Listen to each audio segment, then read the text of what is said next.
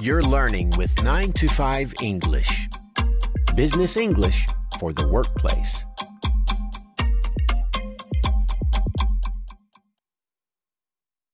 Hi, Tim here with another 925 English lesson. In today's lesson, we're going to learn how to clarify something you didn't hear properly. If you don't hear what someone says, the easiest thing to do is just let it go. Move on. Let them keep talking. But that can be a very dangerous strategy. I mean, what if they asked you to do something important? Or what if they told you some important information? Do you really want to miss that? So, rather than letting it go, it's easy to just ask the person to repeat what they said. To do that politely, we might say, "Could you repeat that, please?" Or you can use the expression, "I beg your pardon." Then the person knows you haven't heard them, and they'll repeat it for you. Why don't we try some of these expressions for clarifying what you heard? Listen to each example, then repeat it for yourself. Ready? Let's get started. I'm sorry, what did you say?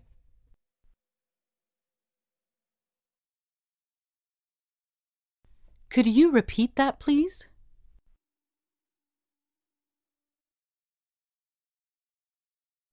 Sorry, I didn't quite catch that.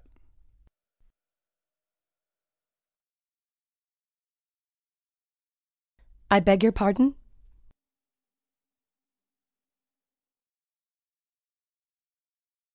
You might notice that we often say we're sorry.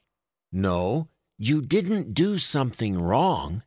This is just a way of introducing a request for clarification. And that might include simply saying you didn't understand or catch what the person said. Of course, in regular conversation, we don't always have to use these longer, polite expressions. I mean, if you're talking with a close colleague or friend, you might use shorter expressions, such as, "Excuse me, what's that?" or "Come again?" Let's give these more informal expressions a try. Remember to repeat the examples after you hear them. What's that?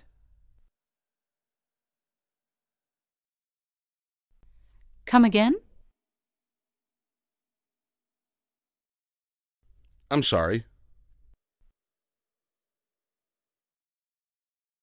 Excuse me?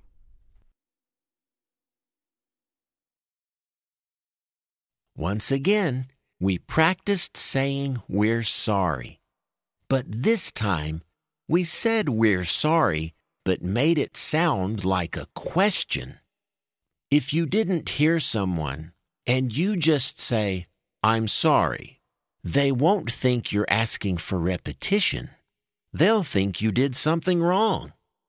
But if you say, "I'm sorry," then they will understand you didn't hear them.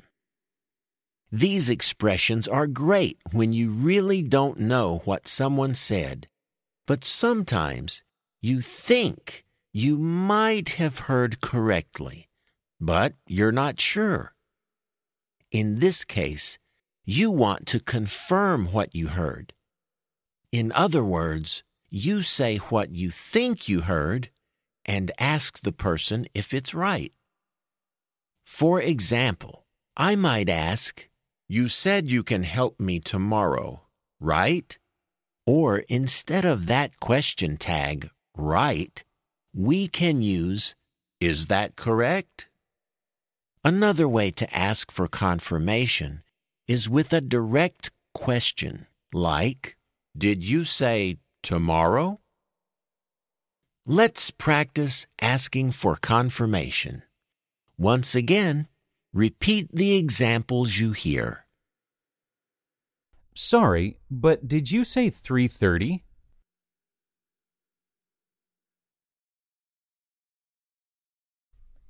You said 12 people, right?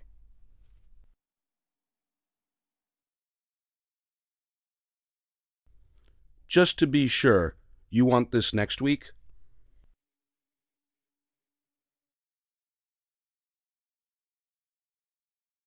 Okay, $30 a meter. Is that correct?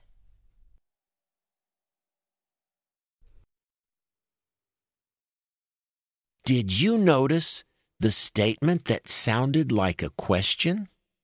I mean, the question, you want this next week? That's a really simple way to confirm what someone said. Just use question intonation on the end of a statement. All right, we've practiced some useful expressions. Now, let's hear how this sounds in a conversation. Let's listen to a short dialogue between Paul and Laura. Paul is talking about the timing of a delivery, and Laura has trouble hearing. Let's listen. We will need this by 3 at the latest. Sorry, I didn't quite catch that. The delivery needs to be at our office by 3 p.m. Just to be sure, that's 3 o'clock, right? Not so hard, right? Laura uses a couple of different ways of clarifying. Now, it's your turn to practice. We'll repeat the dialogue, but this time, we're going to beep out the second speaker's words. You will have to say those parts yourself. Remember to say that you didn't quite catch what Paul said. Then confirm that he meant 3 p.m. Here we go. We will need this by 3 at the latest.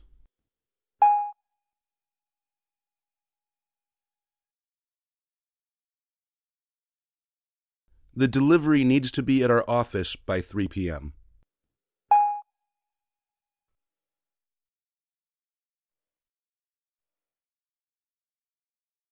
All right, that about does it for this lesson.